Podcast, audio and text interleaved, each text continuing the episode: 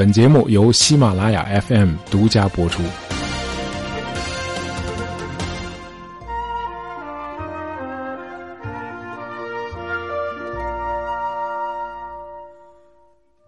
呃，经常出去旅游的朋友都知道啊，到德国主要是看它的田园风光。呃，可是你要想领略一下德国的历史文化，你还得去一些古城。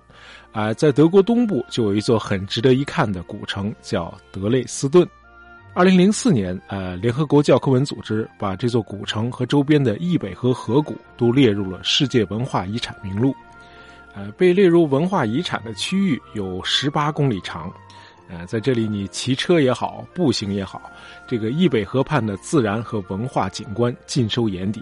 啊，有雄伟的城堡、中世纪的宫殿、各种雕塑，还有美轮美奂的公园。呃，畅游这个德累斯顿一般都是从易北河左岸，也就是南岸啊，它的这个市中心开始。啊，那儿有一个长达一百多米的陶瓷壁画啊，叫《王侯出征图》啊，Fürstenzug 啊，这壁画展示的是从一一二七到一八七六年萨克森的三十五位统治者骑马出行的形象，非常的生动逼真。啊，我们简单介绍一下萨克森的历史啊。呃，公元八四三年，查理曼大帝的三个孙子把法兰克帝国一分为三，这就有了法兰西、德意志和意大利。那么到了公元九幺九年，德意志自己按照领地划分，再由五位大公五分天下。那么东南部叫巴伐利亚公国，呃，西南部叫施巴本公国，正南有个洛林公国。那么往北靠中间的地方呢，叫法兰克公国，最北边一大块就是萨克森公国。那么这个萨克森公国在十六世纪初又分成东西两块。那这个德累斯顿所在的东边这一块呢，继续沿用萨克森公国这个称号。呃，到了十七世纪末，萨克森出现了一位政治强人，叫奥古斯特。哎，这个奥古斯特就是当时萨克森的选帝侯，但他同时呢还兼任波兰的国王，另外还管辖着立陶宛。这下可好，这管辖的地方比以前扩大了好几倍啊！这算是萨克森公国的一次中兴。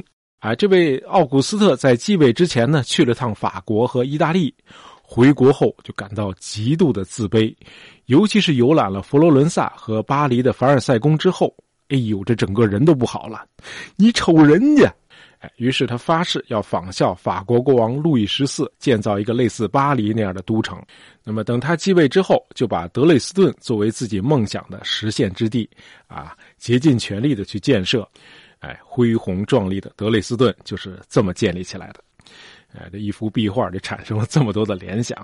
好，那么从这幅壁画为起点，那么在德累斯顿的市中心，你就走进了一个巴洛克建筑的海洋。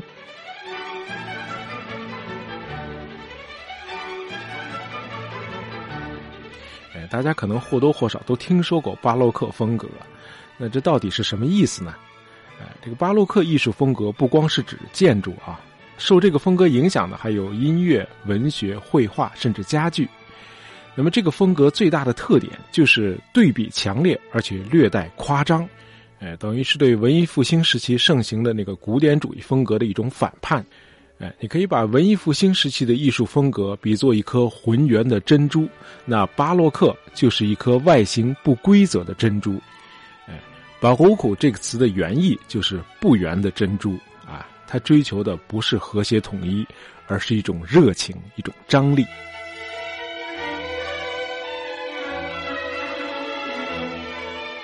呃，按照艺术史学者 Hans Weige 的说法啊，这个德累斯顿的茨温格宫啊，就是欧洲巴洛克建筑的巅峰之作。哎，这个整个宫殿就是个建筑群，无论是外形还是内部啊，优美的曲线和华丽的装饰比比皆是，看上去非常的震撼。这种样式的宫殿在欧洲其他地方是很难找到的，因此这个茨温格宫就被冠以德累斯顿建筑的三大宝之首。啊，另外两大宝呢，一个是魅力无穷的圣母教堂，那么另一个呢就是文艺复兴风格的 Zemper 歌剧院。啊，这是世界上最漂亮的歌剧院之一。啊，德累斯顿的人口才五十多万，可是大型的博物馆就多达十二座。你要是喜欢艺术啊，你可以在这个萨克森大公的宫殿的画廊里头欣赏到很多的艺术珍品，比如拉斐尔的《西斯廷圣母》啊，这幅画我在中学的历史课本里就见过。呃，那个圣母抱着小耶稣缓缓走来，表情忧郁啊，一脸的无奈，因为要把心爱的儿子奉献给人世嘛。好，我们总结一下，就是这个联合国教科文组织真的没看走眼啊！德累斯顿这座城市本身就是一部文化遗产啊。当然，这里也有个遗憾啊，你今天看到的德累斯顿并不是它真正的历史遗存，多数的建筑都是分毫不差照原样重建的。What？因为一九四五年二月的一次盟军轰炸，把这座古城彻底毁掉了。呃，日本的京都和奈良都因为他们的文化价值而免于轰炸，那为什么德累斯顿就没能逃过这劫呢？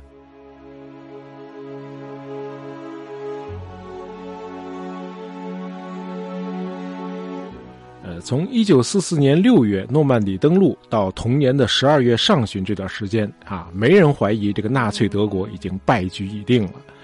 可是德国人不但顽强抵抗，居然还在比利时的阿登森林发动了一次极其可怕的攻势。啊，虽然这个攻势最后被粉碎了，但是美军的损失非常大，光阵亡的人数就达到了一万九千人，哎，超过了美军攻打日本冲绳时的阵亡人数。呃，去卢森堡旅游过的朋友都知道啊，那儿有个巨大的美军公墓啊，那个白色的十字架一个挨一个，密密麻麻，一眼望不到边啊。除了巴顿将军等少数几个人之外，这个公墓里埋葬的美军官兵，多数都是在阿登森林战役中阵亡的。那么，同样，德军在东线的抵抗也非常的顽强，以至于苏军前进的速度一再的放缓。就是说，甚至到了一九四五年年初。德国的战争机器仍然令人生畏，远远出于人们的意料。那怎么才能够用最小的损失、最有效的挫败德军呢？哎，就是用盟军的空中打击力量。这个时候，德国上空的这个制空权呢，早已经在盟军的手里了。呃，德国人虽然率先研发出来了喷气式战斗机啊，就是那个梅塞施密特二六二。但是由于盟军的密集轰炸啊，这款战斗机很难批量生产装备部队，因此这会儿德国的上空只有英国皇家空军和美国陆军航空队的飞机。哎，这个啰里啰嗦的说美国陆军航空队，是因为二战期间还没有美国空军，美国空军是在二战之后的第二年，也就是一九四七年才建立的，比人民解放军空军建军就早一年哈。但是尽管如此，二战期间美国却拥有世界上最强大的空中打击力量，啊，就是它的陆军航空队和海军航空队。哎，当时美军最令人敬畏的是它的轰炸机啊，除了载弹量大、航程远、飞得高，他们还发明了一种诺顿轰炸瞄准器啊，叫 Norden Bomb Sight。呃，这东西据说很厉害，在高空中如果没有太大的气流，这个诺顿瞄准器基本上能够保证精确轰炸。哎，事实上，这个精确轰炸攻击敌国要害的军事目标，一直是美国战略轰炸的主要思想。那英国就不同了，这个英国皇家空军非常看重对大城市的无差别轰炸，甭管你是不是军事目标，轰炸就是为了打击敌国的国民士气。那既然无差别，那么炸一圈之后，呃，德累斯顿这个德国东部的交通枢纽，自然也就上了黑名单了。那么，在一月份的雅尔塔会议上，苏联也给美英盟国施加了很大的压力啊！这个地面上都是我们苏军一寸一寸的打下来的，我们死了这么多人，你们也别光看热闹啊！你们不是天上牛吗？去炸呀！你们扔的炸弹越多，战争结束的就越早。这样呢？为了减轻苏军的压力，英国皇家空军的轰炸机司令部就在德国东部选定了四个城市，呃，他们是柏林、德累斯顿、莱比锡和 Kamenitz。只要天气条件允许，就对这几个城市进行密集轰炸，由美国陆军第八航空队配合行动，美军负责白天轰炸，英军负责夜袭。那么，对德累斯顿的攻击日定在了二月十三日。呃，本来是打算白天就动手，由美国陆军航空队负责首轮轰炸，结果白天的天气很糟，能见度非常低，于是改由英国空军夜间攻击。那么首轮攻击呢？英国出动了二百五十四架兰开斯特轰炸机。那么除了携带高爆炸弹之外，还带了二十万颗燃烧弹。这个燃烧弹体积非常小，比炸弹轻很多，因此可以多带。呃，应该说德国的防空警报系统还是很高效的。啊，英国轰炸机到达德累斯顿上空的时候是晚上十点十四分。那么早在九点五十分，德累斯顿的防空警报就已经拉响了。就是说，轰炸机开始投弹的时候，绝大多数的德国人已经躲进了地下室了。那怎么还死了这么多人呢？哎，就是因为燃烧弹。呃，这天晚上，英国人一共攻击了两轮啊。第二轮攻击是在夜里的一点二十一分开始的。那么，在第二轮开始之前，德累斯顿市区已经有几千处地方燃起了大火，大火在九十公里以外的地面上都能看见。在空中，英军飞行员在距离德累斯顿八百公里的地方就已经看到那里已经是一片火海了。哎，尽管如此，这个第二轮攻击中，五百二十九架兰开斯特又扔下了一千八百吨炸弹。这兰开斯特是英国二战时期的主力轰炸机啊，它有四个引擎啊，动力非常强劲，载弹量超过了十吨。二战期间，英国皇家空军投弹总数的三分之二都是由这款轰炸机扔下去的啊，为打败纳粹德国做出了重要贡献啊。当然，对德累斯顿的居民来说，这也是个无比凶残的杀人机器。这个盟军空袭的一般做法都是先投掷高爆炸弹，先轰开屋顶，那么露出房子内部的木结构之后，再投掷燃烧弹开始烧。那么由于这个燃烧弹投掷的过于密集啊，在一些城区，比如说在德累斯顿火车总站和那个 g o s a Garten 就是大公园之间的区域，形成了所谓的火焰风暴。这个火焰风暴就是在火焰的中心啊，它的热空气像受了浮力一样迅速抬高，这样就把周边的空气抽到了火焰的中心，于是，在大火中就形成了一套自己的风力系统。因为空气都抽到了火焰中心去了，那么在大范围的火场内，人的呼吸就会变得极其困难，就会导致很多人窒息而死。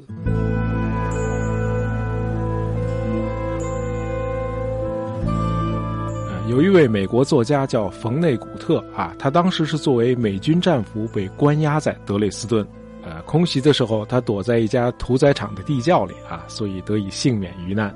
他后来描述说，很多躲在浅层地下室里的德国人，就像在一辆公交车上集体突发了心肌梗塞，他们都坐在那儿死掉了。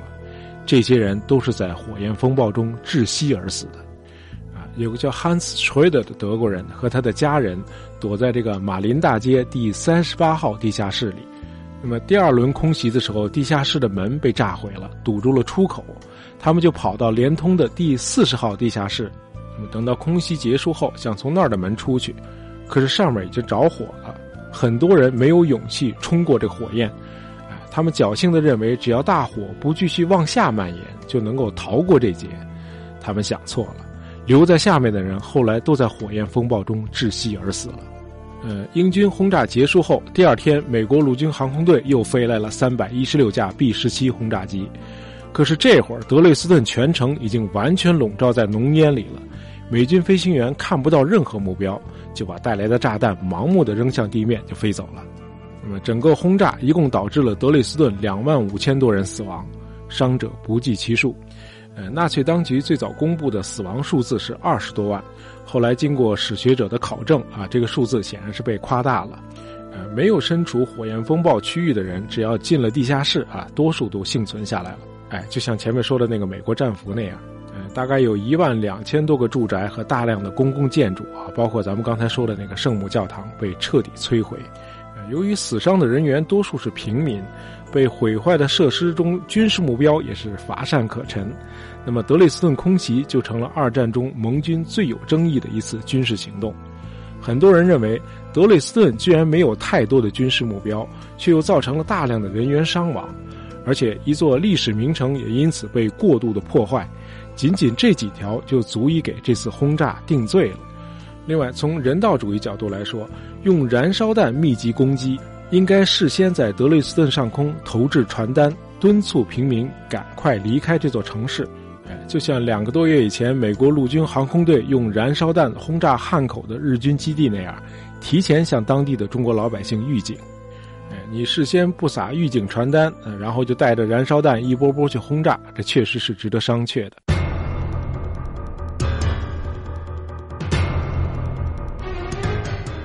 纳粹德国当然是竭力利用德累斯顿轰炸大做文章啊，说这个英美帝国主义才是真正的刽子手。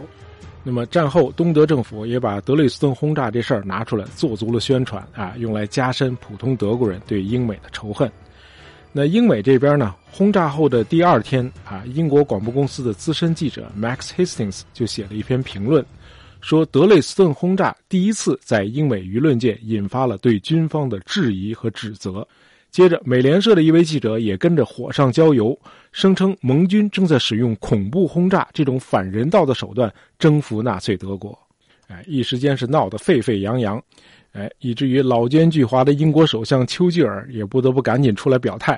哎，他在一份备忘录里说：“啊，我认为我们应该开始质疑对德国城市的轰炸了。啊，虽然有众多的借口。”但仅仅为了增加当地民众的恐怖而进行轰炸，哎，这种做法应该得到重新的评估。哎，了解到首相这份备忘录之后，啊，皇家空军的哈里斯元帅当时就怒了：“轰炸德累斯顿可是您下的命令啊，首相！啊，记者们出来一闹，您就把自个儿摘出来，让我们大伙儿给您当替罪羊，哪有这么干事儿的？”No, you can't。哎，这位英军元帅非常的强硬，他坚决为轰炸德累斯顿辩护。他说：“攻击有战略意义的城市可以缩短战争进程，并减少盟军伤亡。那些反对空袭德累斯顿的人士可以去看看心理医生。德累斯顿以前有的兵工厂、指挥中心和通往东线的交通枢纽，由于我们的轰炸，现在这些都不存在了。”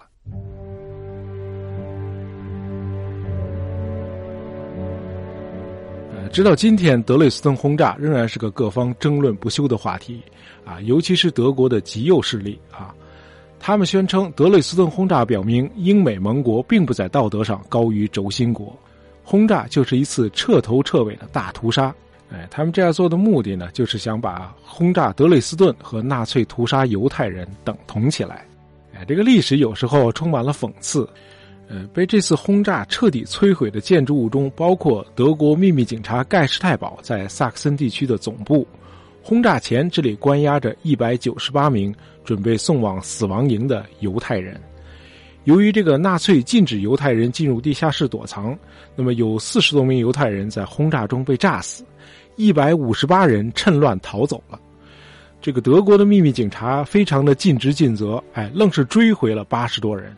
这些人还是被送进了毒气室，哎，就是说，因为这次轰炸，有七十多名犹太人逃过了纳粹大屠杀。对这七十多犹太人来说，盟军的轰炸是一次不经意的拯救行动。呃，我个人认为，这个德累斯顿轰炸即便有争议，在大的框架里也不能彻底否定掉。如果这次轰炸算是战争罪行的话，那美军用燃烧弹轰炸东京、名古屋、神户和大阪，以及最后对广岛和长崎的核打击也是有罪的，因为那些轰炸也造成了大量的平民死亡。要是这样看待历史的话，那对与错、善与恶就不再有清晰的界限了啊！这会妨碍我们对世界的认知啊，因此是不可取的。好，我们今天简单聊了聊德累斯顿的轰炸啊。本期节目的话题是由我们的听友幺三八七二四三 D E Z C 啊，他建议的，希望你喜欢。呃，喜欢大野杂货铺的朋友，不要忘了订阅我们的专辑，这样就不会错过我们的新节目了。呃，当然也希望你在朋友圈里推荐一下我们的节目啊。感谢大家收听，咱们下期再见。